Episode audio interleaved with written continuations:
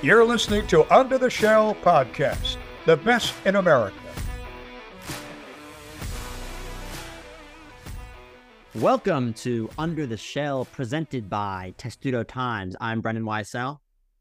Sam Jane, Michael House, Big Mike. Big Mike. Bring it uh, back. Let's get into the Two- show. This, two is, weeks this, is in a the, row. this is the first ever episode of Under the Shell where I was not present at the interview. So a little bit sad there, but what we're back from Stanford, so he uh he has a great looking tan. We're not a visual podcast, but you you could see. Um, but yeah, Brendan was not on, but Ryan Howerton was uh four star offensive lineman recruit for Maryland football. Um, you better hope he's good because the current state of Maryland football is not. Uh, obviously a tough, tough loss against Northwestern. We talked with Ryan about that, among other things. Um, so give it a listen.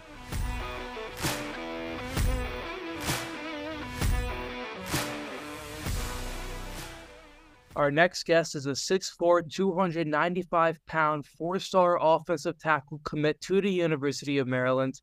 If you've been on Twitter, you've probably seen him around commenting and posting Terp stuff. He is the Mountain Ryan Howerton. Ryan, welcome on to the show. We're so happy to have you on. Appreciate you guys for having me, man. I, I seen the list of guys you had, had to add on to it. Um, I guess the first question has to be how did you get the nickname the Mountain? Every time, man. uh, it was during COVID, and we was all there from my high school. My my freshman year was COVID, so when we was first doing the first team workouts, we was all on Zoom meetings. So we would be working out, working out, and one day I just had my phone like real close to my face. Like we was doing push-ups, and it was like real close. Like you was in my shirt while I was doing the push-ups. So he was like, uh, head coach was like, dang, he's taking up the whole screen. Our O line coach just blurted out, like, yeah, he's like a mountain on the screen. And it just never left. Never left since. And that was your coaches at Pallotti. Yeah. So kind of take taking it back to Pallotti, taking it b- before high school in general. Kind of tell us about your football journey. When did you start? When did you realize that you're really good? Tell us your football story.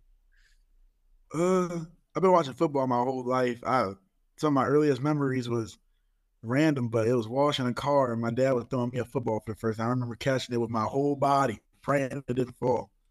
And I've just been a football fan ever since. I remember I was, I think, eight or nine years old when I first wanted to start playing because in our uh, elementary school, they passed out a paper that was just like join the Westphalia Gators. So my first ever team I played for.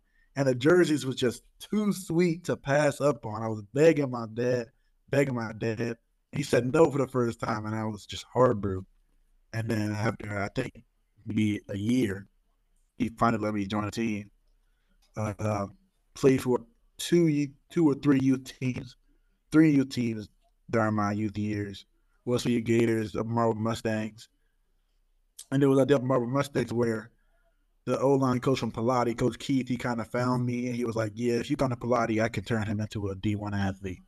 So shoot, apparently that was all the reinforcement we needed to go there. Went to Pallotti, started freshman year. Apparently, freshman year. Fun fact: I had a Maryland offer my freshman year that I didn't know about until my junior year. So it kind of made me not like Maryland for a little bit because I was like seeing all these freshman guys, and I was like, they're getting bags before me. I'm doing more than. But apparently, I had it the whole time. So How'd that yeah. Just Coach Brooks, Elijah Brooks, he works with VTech now. He just came in one day and he was like, Yeah, man, we're checking up on you. You know you have an offer, right? And I was like, What? I almost resent y'all for not giving me this offer this long, man. He was like, Yeah, you have an offer from this, man. You never knew. And well, yeah, that that was crazy. Yeah. Yeah, it was What about so- you know you're going through the process, and obviously you kind of were, um, you kind of came down to what Pitt, uh, was Vatek in there, and then Maryland. Were those what were the top three? uh top three was Maryland, Pittsburgh, and West Virginia. West Virginia. Okay, yeah, my bad. So then you kind of get you choose Maryland, right? But what Yeah. what about the school was it? Was it kind of the idea of you know instant playing time because of you know the the O line and, and kind of the graduation? Was it you know the the style of offense? Like what was the number one deciding factor in, at UMD? Uh, to be honest, it was really Coach Locks. uh, we got to I got to have a little one on one time with him. He was talking with me, and he was just talking about his vision. He was talking about his vision of like moving black coaches and black people forward. And he was talking to me about how he changed the whole program around. And he was just telling me everything. And when he was saying that, I was like, I could really relate to this. Like he grew up the way I grew up. He had the same experiences I had. So once he was talking to me about that, it just felt like I was at home while I was at home. So it was too much to pass up on. How how important was it for you to have a black coach as you know as your head coach? Um, was that something where you know that was one on your rankings because obviously the coach disparity from you know from Caucasian men to African American men, there's obviously a big difference between players. So how much of a benefit is that, and how much do you guys you know talk about that the importance of hey like I'm playing for someone who you know kind of knows a little more where I'm coming from and things like that.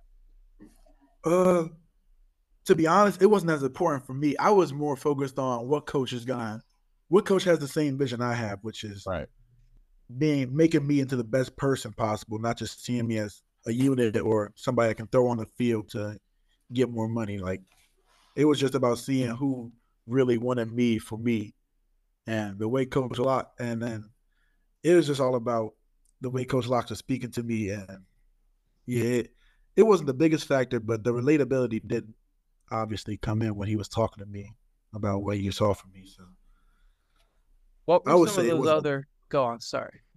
No, nah, you. I would say it wasn't the biggest factor, but what are some of those other factors that kind of you know played a part in you choosing Maryland?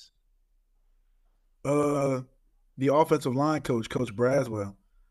He he holds weight in the offensive line community. I know that's a real small community. Not a lot of people know about that community but he holds weight in that offensive line community when uh, he was talking to me about the different places he's coached at and the different teams he's coached with. And I was talking on my official visit to DJ Glaze and Spencer Anderson. He came back to one of the games and he was talking to me. he was like, "Yeah, when I went to uh, practice and told about Coach Brad, like they jumped up, they see a little bit, like they knew what he was capable of. So that I also played a factor too. That was probably one of the biggest factors for me kind of run us through your uh, official visit a little bit. You know, you know, you told us you had that one-on-one talk, Coach Locks, and all that. But what were some of the other stuff, you know, that they had you do? Where did they take you around? Did they obviously they probably took you to the stadium? They did the photo shoot and all that. What were some of the stuff that you guys did? Uh, personally, when we got there, we had uh Coach Preston to walk with us. I mean, uh, kind of guide us around. And I feel like honestly that was one of the biggest factors of me committed to when the way he was talking to me too. But yeah, the, they had us walking around, you know, going around uh, the hotel, talking with us, feeding us like every other official visit. But when it came down to eating as like an entire group, uh, we actually got to sit with Coach Locksley. So we was talking with a one on one. That kind of what I was going into the commitment when I was talking about that. We was sitting with him one on one with his wife at the dinner table just talking. And he FaceTimed uh oh, what's his name? That you remember uh, Channing Crowder? Channing Crowder, yeah. Yeah, he FaceTimed Channing Crowder right at the dinner table so that we could talk to so him. Funny. Just literally same thing he told me. He was like, "Oh, he's a big youngin." Like he had his laughing already, but yeah, he was. Uh, he FaceTimed him at the table. Like, yeah, our, our official visit was a little different from everybody else's. We had like a little special we was a little special. So, well, what was the conversation with Channing Crowder? Because man, I see his podcast. He's funny as shit.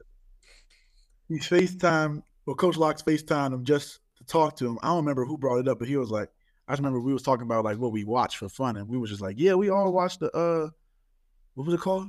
One day we was all together. Just I am athlete. We was all talking. Yeah, we was talking about. Yeah, we all watch I am athlete. He was like, oh y'all watch I am athlete?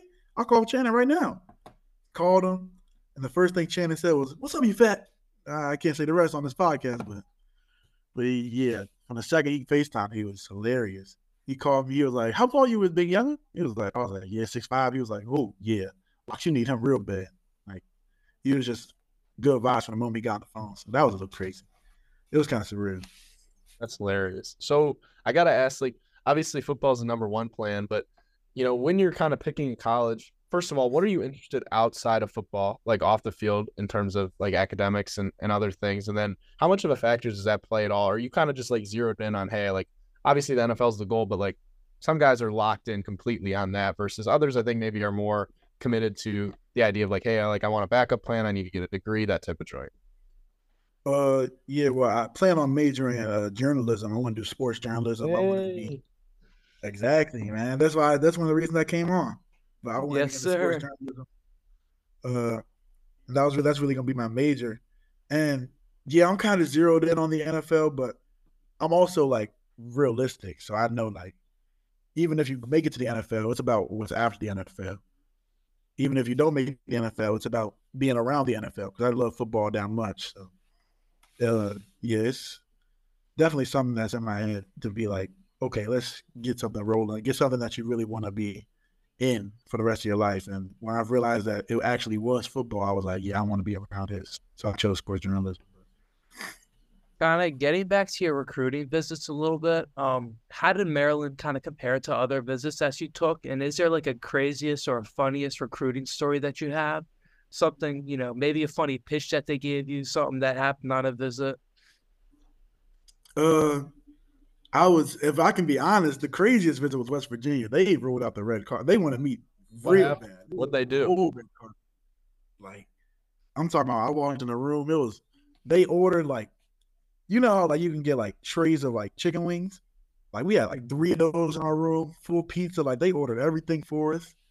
We was just walking around. We was got to ride on uh, the head coach of West Virginia's boat. Like that was crazy.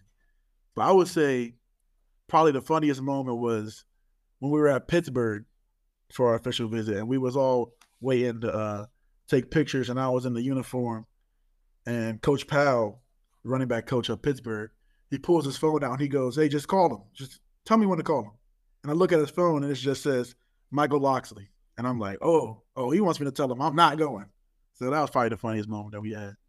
But you're going on these visits and now there's so much money in them how much do they talk about like NIL? Obviously, they talk about it a lot, I assume. But what are the conversations you have about NIL, and how much of a difference did it make to you?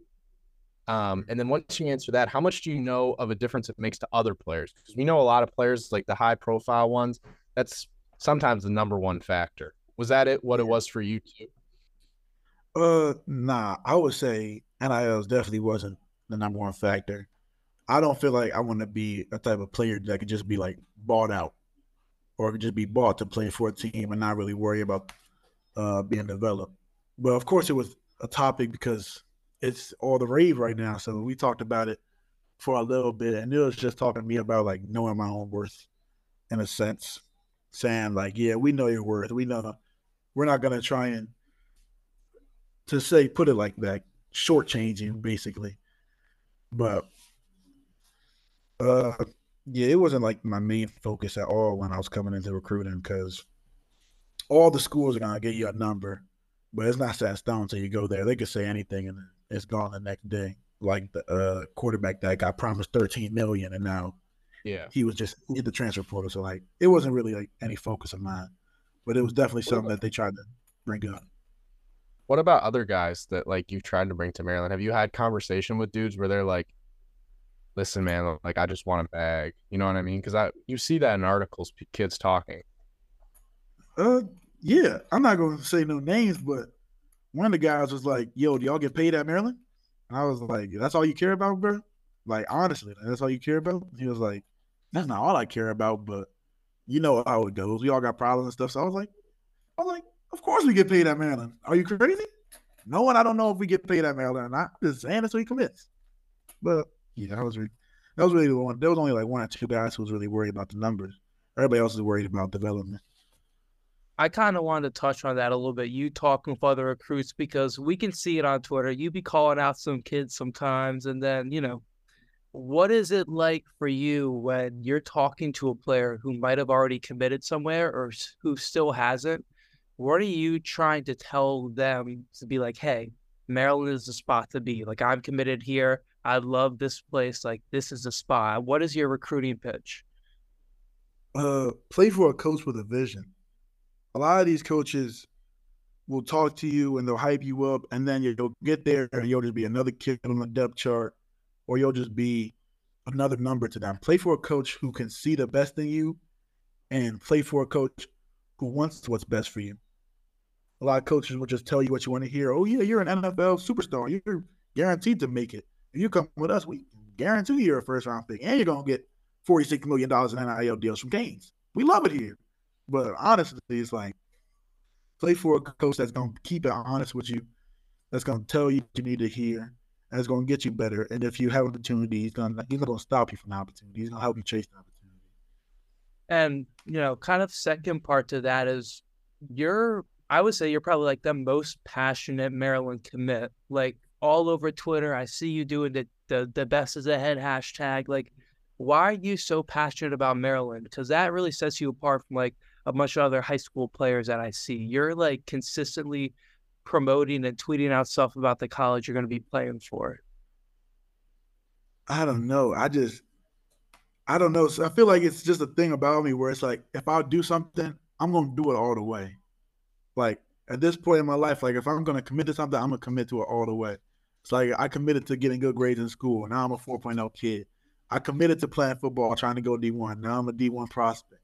Like it's just something where it's just like, if I'm gonna do something, I'm gonna do it to the best of my ability. I'm not gonna half do it and then complain when I get there. Oh, we don't have these guys, or we don't have those guys talk to those guys. Sometimes all you need is a little push, and you can have whatever you want in life. You just gotta know how to look for it. So I'm know I'm finding out how to look for it. I'm talking to the same guys around me. I gotta ask. So you keep the, the vision is clearly something that you've talked about, but I guess for Maryland fans, the vision isn't really rosy right now, especially after the loss to Northwestern, lost to Illinois. Oh. You know, Ah, as as a recruit, it's got to be frustrating to see, like, especially a team that, um, you know, was hyped up to be, you know, one of the best the Maryland's had. Just take me through what are your reactions been? What have other recruits' reactions been? Good. I mean, they have to be. There has to be some negativity. It can't all just be rosy, you know. yeah. Uh, my first reaction when it was the first couple of games was that we were starting slow, and then we would pick it up at the end. And then it was, I think, the game before Ohio State. We started fast, and then we slowed down at the end. And it was right after that game I called Coach Braz, and I was like, "Yo, we're going into Ohio State. This is the recruit game. This is the game everybody's gonna be at." I knew there was a couple of DMV guys who were gonna be at Ohio State to watch this game. So I'm like, yo, if we can start the way we start started last week and we can finish the way we've been finishing all season, this is it. This is the year. I'm tweeting out natty boys. I'm tweeting out when are we gonna uh after all the apologies over the national championship. And it's been a little heartbreaking. It's been a little heartbreaking, especially since this teams I thought we would be able to beat. Even with Ohio State, I thought we was gonna be able to beat them too, especially the way we started. But it's been a little heartbreaking. I've been talking to a couple guys who kind of uh, fell off the boat a little bit, or who were maybe further on the boat. We were five and zero, and then they see the numbers kind of drop off, and they look at the other schools that's recruiting them, and they go, "Oh, maybe these guys have a better record, or maybe it's a better opportunity over here." So it's not obviously not all rosy, but I feel like the guys who are committed the same way I'm committed to being a better man, they they can see through a loss. They can see through how a team uh, plays. They can see through how a team first gets into a, a problem. They can find out how they react. They can find out how the coaching staff will react, and they can see uh, what's really best for them. Have you ever had like thoughts of like, or have you heard? You don't have to say name, but like thoughts about like a decommitment um, when stuff goes bad because it's got to be someone in the back of your mind, especially when you're kind of rising in the rankings and, and you have options available. Man, can I be honest? I tweet so much about Maryland. These schools don't even want me no more, man. I'm looking like a coach. They don't even want me no more. All, all my other teammates talking about, oh yeah, I'm still getting recruited by this school, so and so. These guys been texting me all day. I had to shut down my recruitment. I ain't texted a coach since July 15th, the day I committed. So Hey, you locked. You got no other options. I, was, I don't have to worry about that, but I'd have to go Yeah. out my way to commit. Nah, I got you. It's like what's that saying? Burn the burn the sails and don't or lock us in a room and don't let anybody else come out. You're locked in on Maryland. How you got options are limited. Um, It's too. but Ryan, I gotta we got I gotta ask a couple rapid fire questions for you. Okay, so um, we're just, I'm just gonna bang you with like ten questions. Just give me one word, two word answers. All right. I got you. All right. Where's the place on Maryland's campus you're most excited to see? Coach Locksley's office. Oh, Okay. What about uh, what what's the funniest tweet you ever have? Uh, telling Gabe to flip. My teammate. How uh, how much of an offense are you? A run blocking O lineman, or you like pass blocking? Oh, I love pass blocking.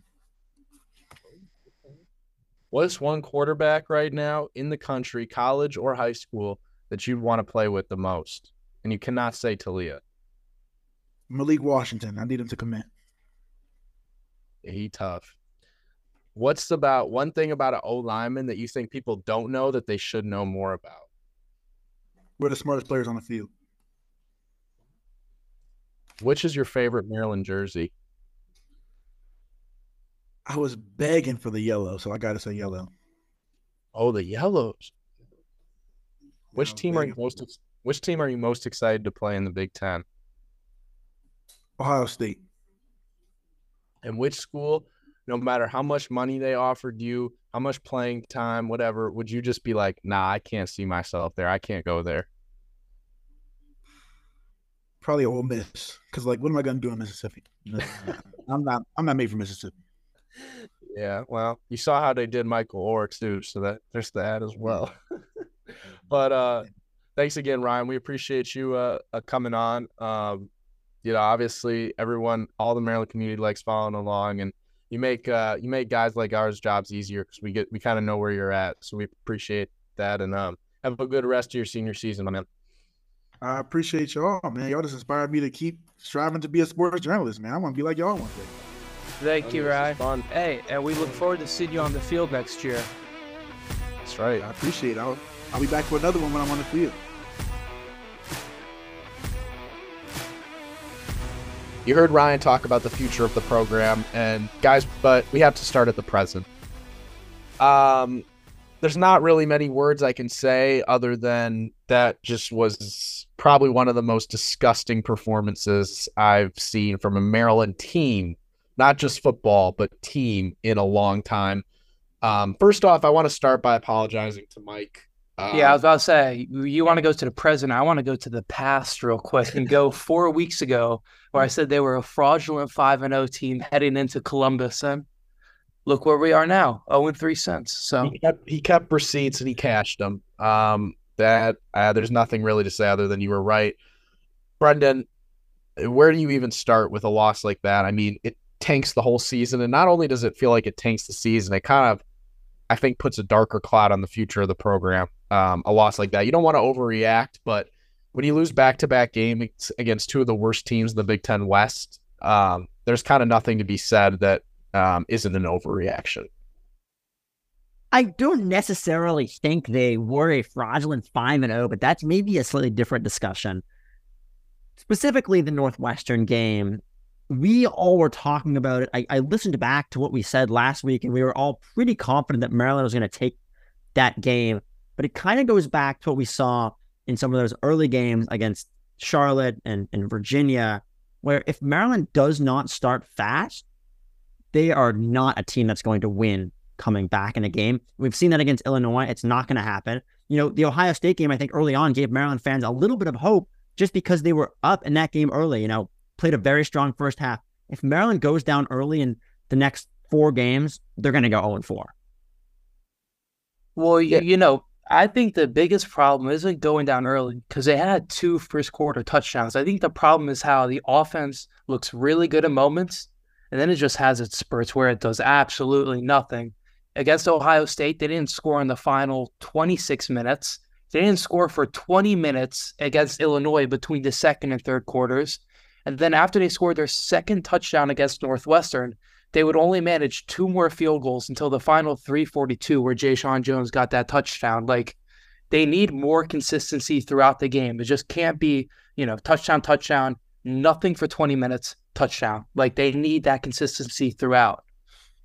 And then Maryland at the end of the Northwestern game has a chance to win the game. The defense puts them in a position to win the game. Whether Maryland should have been in that position to begin with isn't really worth talking about, but Maryland has a chance to win that game.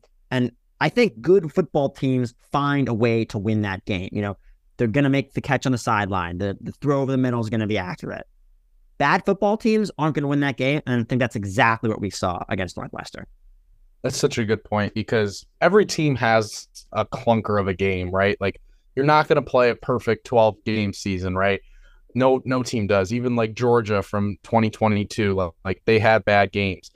You have to find a way to win. And like as corny as that sounds, it is true. Like if Maryland had come away with a sloppy win, but they got a last second drive, like and you know that catch on the sideline. I think it was Tai Felton makes the catch, or Corey, they hit Corey Dyches over the middle. Like that stuff where if it ends up happening and Maryland wins, people are still frustrated, right? We're still talking about how they don't look good, all this, but at the end of the day, you're not as worried about the state of the program, which I think says a lot, A, about college football fans, just because like how close like points can swing feelings and jobs and all that stuff. But it also says at the end of the day that that they're just an undisciplined team, right? Like, I mean, you don't have as many penalties as Maryland does. You don't have a lack of a run game as bad as Maryland does. And if you're not necessarily like going to compete for Big Ten championships, which they're not even close. And Locksley said as much today. Um, we're recording on Tuesday in his press conference. And I mean, that the game is just the tip of the iceberg, right? I mean, the past two weeks have just been a like complete joke, like a bleep show. I mean, your assistant head coach gets a DUI. You lose to Northwestern and Illinois. Your uh, offensive coordinator is getting mentioned in a sign stealing scandal, as much as like that has. And then now today you have a, a highly regarded transfer from last year who just leaves the program. So it's like obviously like things are not going well in College Park. It's on a downturn. I mean, I guess my question is, and, and this is big picture stuff we can kind of probably get into more as the season winds down, but how much of a jolt would like a win over Penn State or Michigan be? Or would that, I mean, it's not likely, but does that change how people view this season? Or is it still the same aspect of, okay, we beat one of them, but we still lost you know, three pretty awful teams? The issue is those games are now saving the season. If Maryland beats Penn State, that pretty much saves the whole season. I mean, going in to face one of the top 10 ish teams and the uh, Penn State comes in here, comes into Maryland. They beat one of the top, I don't know, 10 teams in the country. That's a huge resurgence for the program. Maryland basically in football never beats ranked teams and basically never beats ranked teams in the top 10. If Maryland can beat Penn State, that's a huge program win. But the sour taste in your mouth from a game like Illinois or Northwestern or Maryland is supposed to win, it's just too much to ask for. So I mean, yeah, I would totally turn the way the season is looked at, but overall, just those two games are so frustrating. Mike, I guess then the question I pose to you is I mean, we were talking about them potentially competing for a Big Ten title, and now the question is, do they even make a bowl game?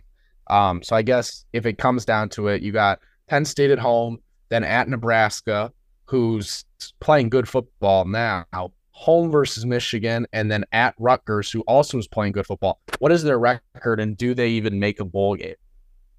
I do think they make a bowl game. I think they finish seven and five, wins against Nebraska and Rutgers, or I still think it's very likely. As unpredictable as the season has gone, with the highs of the highs of the five and zero oh start to the lows of the lows of the last three weeks for them, I still think as unpredictable as they've been, the craziest thing would be them beating a Michigan or Penn State. Now, to add on to it, I think people need to take a little bit of a step back for a second.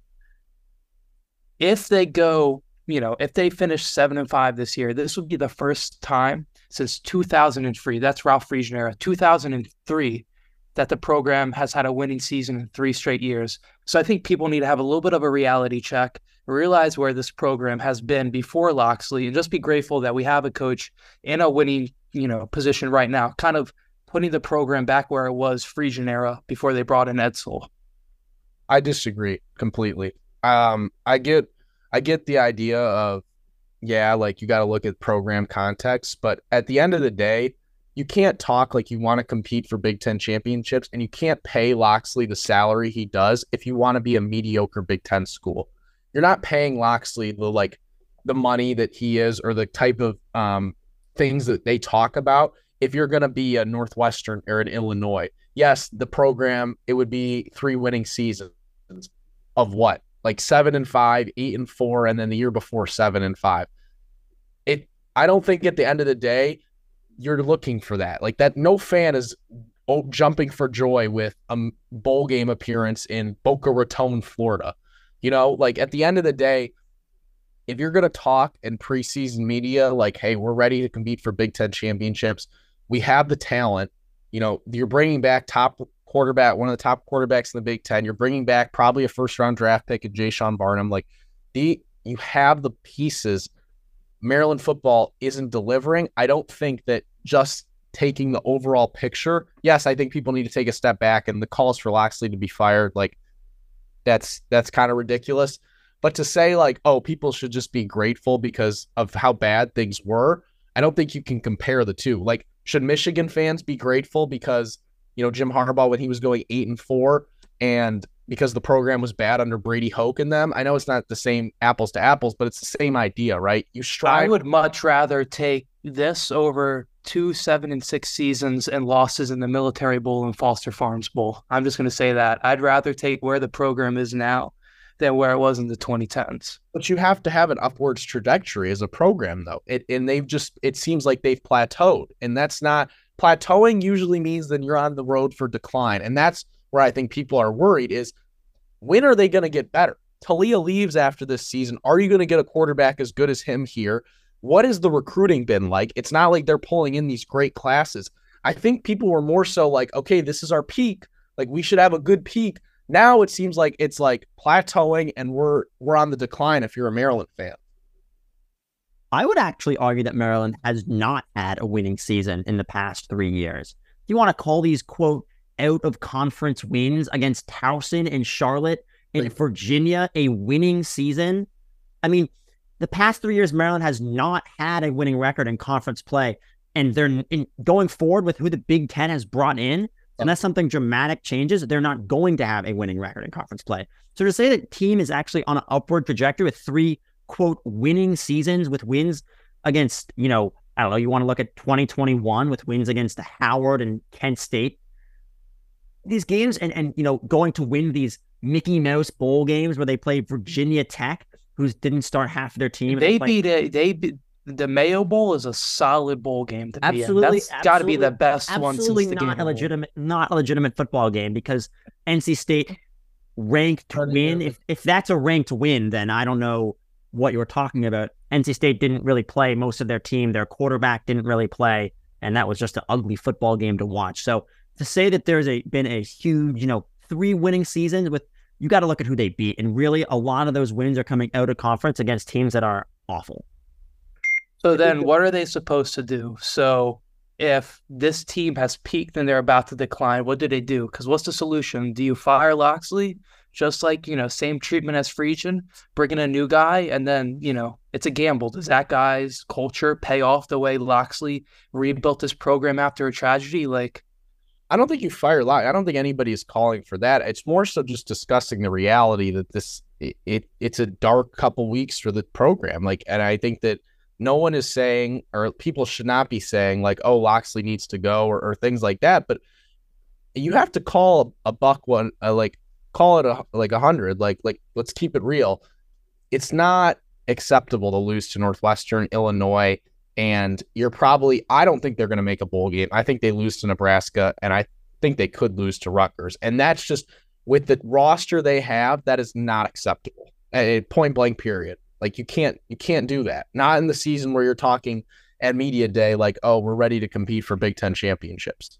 And like so Brendan you, and it's a do great you call it a coaching problem then if the roster is good and they're not doing the results that they should be I don't know. I'm not in the like I'm not in the building. Locksley called out the players, so maybe their roster isn't as talented as what they were hyping it up to be. But I mean, I think at the end of the day, it, it with the amount of money college football coaches make, it falls back on the coaches. And so, I mean, we've talked about it enough. M- me and Brendan were on the side of they were good heading into the five and zero, oh, and Mike was on the opposite, and now we flipped. So you never know. But at the, I think we can all agree that this Northwestern loss, I think really just like it tanked the season. No matter they're not, they're probably not beating Penn State. We don't have to spend a ton of time on it. Like, and they're not beating Michigan, if I had to guess. And so then it comes down to do, are you going to play in some garbage bowl game, you know?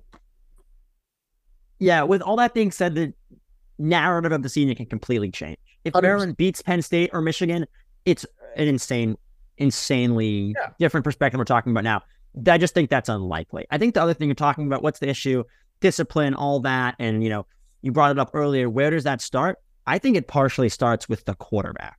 I think Taulia has not been very disciplined in these past two games, putting instead of putting Maryland in positions to win the game, he puts them in positions to lose the game.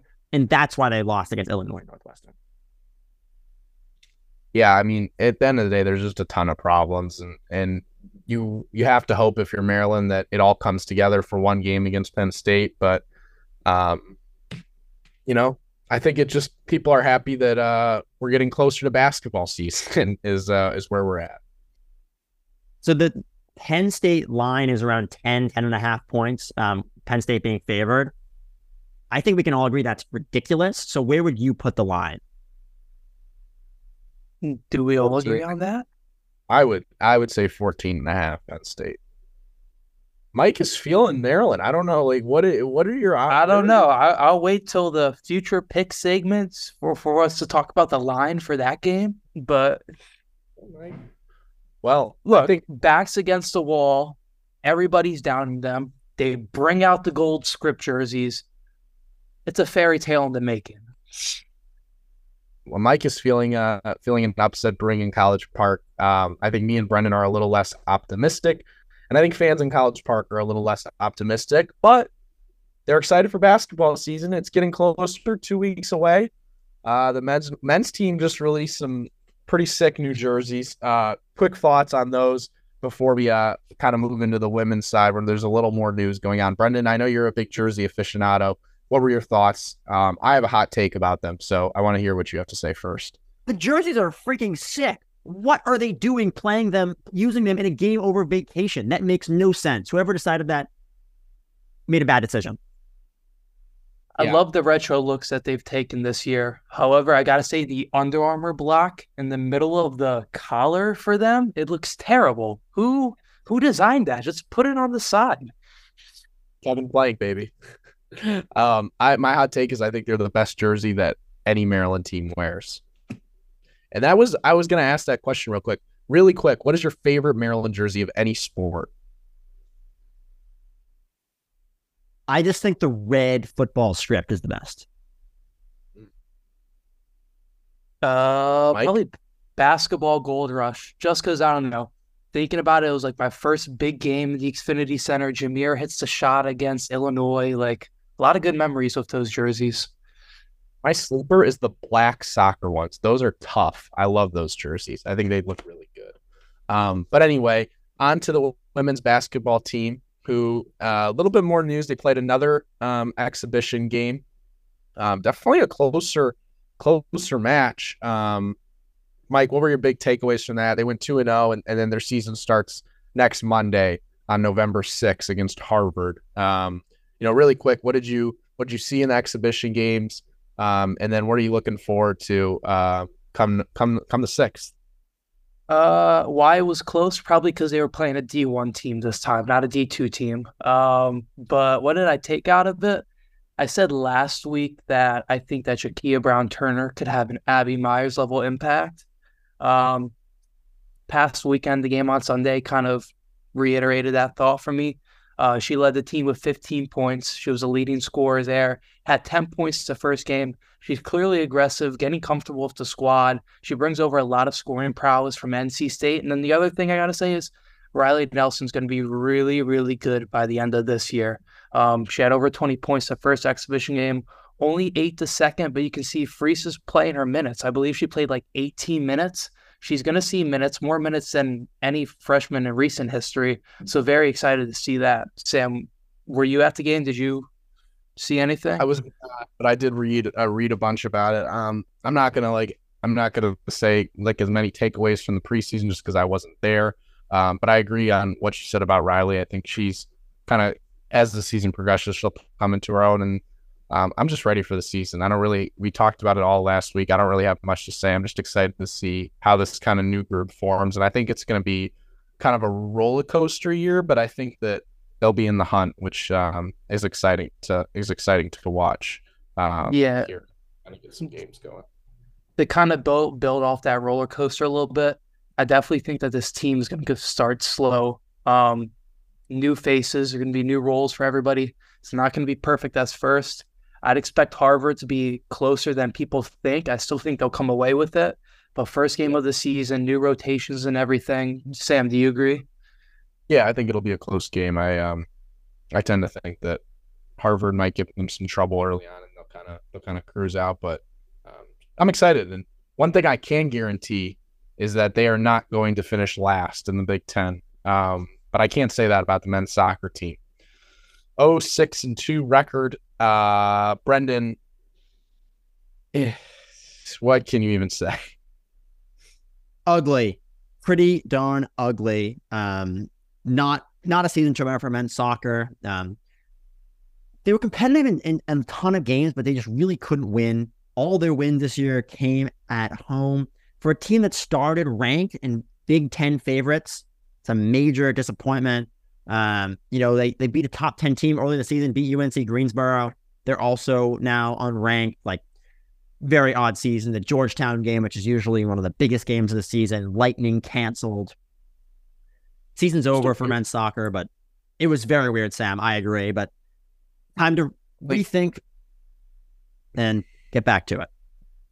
Yeah, got some young players, um, which will be which is going to be kind of I think a future for the for the program. Definitely, one thing you can say is they developed some young guys that I think will have pretty good futures here in College Park. So that's I guess the only positive you can really take away from from the uh, from the season for the men's soccer boys. But they will not be participating in the Big Ten tournament, um, which leaves one team left because women's soccer is not either.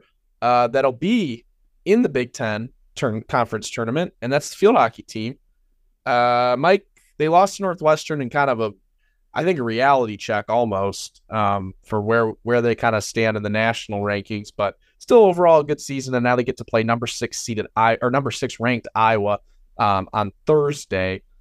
What are you expecting from that game and, and kind of take us through where you think Meharg's squad is at at this point of the year? Right. So they lost to Northwestern, the number one team in the nation, um, last week. That puts their conference record at six and two. They finished third in the Big Ten. And now looking forward to Thursday's game against Iowa. They faced Iowa just a couple weeks ago, a little under two weeks ago in College Park. They beat them 4 1. I think it's going to be a lot closer this week. Um, it's going to be a lot more familiarity between the two sides, especially since they played so recently. Iowa is on a little bit of a cold streak. They've dropped three of their last six games, all to ranked teams. You already know that Maryland's ranked. Meanwhile, Maryland was on a seven game winning streak before dropping the finale against Northwestern, like you said. So Maryland just kind of needs to do what they did the last time to Iowa, and that's get the offense scoring quickly. They scored two goals against them in the first quarter the last time. When they don't get off to a good offensive start, that's when they begin to falter, just like that game against Northwestern last week. They were already down 3 0 in the second quarter when they got their first goal, and they didn't even attempt a shot in the first. Yeah, I mean they gotta they gotta figure it out, um, bounce back, which I think they will. So, um, be a fun game to watch. I'll definitely be tuning in on Thursday, kind of see where they're at. Maybe they'll get a rematch with Northwestern in the finals. So. That would be the nightmare for them. They lost to Northwestern last year in the Big Ten tournament, and then in the Final Four, they do not want to face Northwestern. That's the one team on Meharg's list. She's like, I do not want to play them. I'm tired of the Wildcats. Every Maryland team is football, field hockey. Shit, the bowling team's probably going to lose to the to Northwestern next week. So, um, they get Iowa on Thursday. Definitely, will be a fun one to tune into. Um, and they kind of have their little stretch run that is coming down to the, the end here, and so does volleyball. Our next team and final team of fall sports that we're going to be talking about. Nebraska cooked them. Uh, they then cooked Iowa. So that leaves a trip to Michigan to play both the Michigan teams. They pretty much got to win both of these, Brendan. Um, what are the chances of that? And then do you think that that puts them in the Big Ten tournament and, and a chance to, or and the NCAA tournament and a chance to compete? Or is that kind of unlikely? You think that they go 2 and 0 in Ann Arbor and East Lansing? We talked about it a couple weeks ago. What record I think Maryland would need to have to make the NCAA tournament. I think it's really unlikely. The thing that hurts them is that the Big Ten does not sponsor a women's volleyball tournament, so they play a lot of in-season games. But you know, you know, an automatic way to get it in most sports would be to win that tournament. Volleyball doesn't have that. Going to play Michigan State this weekend. Michigan State is six and six. Michigan is two and ten both very winnable games, but because they're on the road, I'm going to predict another one and one weekend with a loss to Michigan State. That'll win against Michigan. Um, just to put it in perspective, right now there's a lot of rankings, but one of the good rankings to go by is just the RPI ranking. So Maryland's 92nd, Michigan State is 82nd, and Michigan is 187th. So Maryland with a good chance to win one of those games, but with Maryland being so far back in those rankings and also just kind of buried in the Big Ten standings. They would need a huge turnaround. Um, you know, they're in the middle of the Big Ten standings, um, near the bottom, but it would be really tough for them to make the NCAA tournament. But as many games they can win in play, and also as many games as they can get, maybe steal against ranked teams, just helps continue to build momentum for this program. And uh, I don't think an NCAA bid is in the cards for this year. But hey, I mean, 64 teams make it. They they have to climb a good bit, but it's not completely out of the question. But I would say I would call it unlikely. So I was looking at the schedule earlier. They have eight games left, three against currently ranked opponents. If they go ten and ten in conference play, what does that put their record at? Is that not good enough to? I don't think it's put good them enough. in. No, I don't think it's good enough. I mean, they only had a couple of losses outside of, of conference play, but you know, it's hard to give a uh, a valid bid for the Big Ten tournament when didn't really beat that many great Big Ten teams, or for the NCAA tournament. But yeah, I, I don't I don't think it's gonna happen. Yeah. Uh, they'd have to. I think they'd have to knock off one of those ranked teams and then go two and zero. I think the Michigan State game's kind of key. If they lose that, yeah, that's. I, I mean, if they take care of business against every non-ranked team and you know win one or two ranked games, maybe it's a different story, but I don't think Probably I think not. I think it's unlikely, but I think the program is in the right direction. So yeah, still clearly, I think you can say this te- this season was a relative success. Which at least they say. win conference games, unlike soccer. I mean, yeah, right, exactly. At least you can say that they they won some Big Ten games, um, and and that's kind of uh, where we're at with the fall sports teams. Not usually the most rosy outlook here uh, in College Park, but um, that's it for fall sports. I'll segment. tell you somebody who hasn't been winning games is me and the picks. What about the Big Mike special? Yeah, the the Big Mike parlay last week went 0 3. Yikes. Um, a, a little, yeah, it's a, it's a free fall. A little update on the standings right now. Sam, top of the leaderboard, 15 and 12, got the record right this week. Brendan right below him, 12, 14 in that pesky tie, and then me 10 and 17. So again, not really, a reigning champ. That's bad. That's really bad, Mike, by the way. I get yeah, like it's not really pesky anymore. You kind of just are like Brendan's kind of clearing you pretty easily. No, no, no, no. So you know, I, I started terrible, but who knows? I don't know. There's some there's some weird weird chemicals in the water here in College Park. Um, does our reigning champ have to go first? You know, I actually think I've been going first a little too much lately. All right, all right. Um, I'll go first. I'll go first. Not, go first. Yeah, we'll give you the floor. Maybe it'll switch right. up the mojo a little. Okay. Um, I've been going a lot of betting trends and statistics recently. I'm dropping all that. Forget it. Forget it. I'm just looking at the line, saying if I like it or not. We're going to start with USC plus four. I think it's a redemption game for them. They almost lost to California. They lost to Utah. I don't care. Um, I think they're going to take down Washington. Um, I don't think Washington goes undefeated. Next, Alabama minus three against LSU. LSU is just not that good under Brian Kelly. I don't think they'll ever be as good as they were under Coach O. That's a tough loss for them. And then Army Air Force under 31 and a half. It's a service academy game. Good pick. That uh, the first two, I think you're going 0 and 2 on, but I think I could see the last one uh, hitting. Um, don't do not take gambling advice from Michael House. Though. I didn't check Advice the Big. Mike parlay odds for this week, but again, you can go on DraftKings, FanDuel, whatever you use, plug that in there Don't- with some money. Don't do that. Don't do that. really do not do that. Not with the way his record. The record speaks for itself. Um, we'll go to our second place uh, person in the standings. B Wizzle. This might be my most ridiculous week of picks yet. I'll add a little bit in there, Mike. Just on Washington, I almost watched Washington lose to Stanford this weekend. So I, I get where you're coming from there. Where they uh maybe they're frauds. Stanford has Uh, a football Team? Uh, I I don't know. I think they do. They practice in the library. yeah, good one.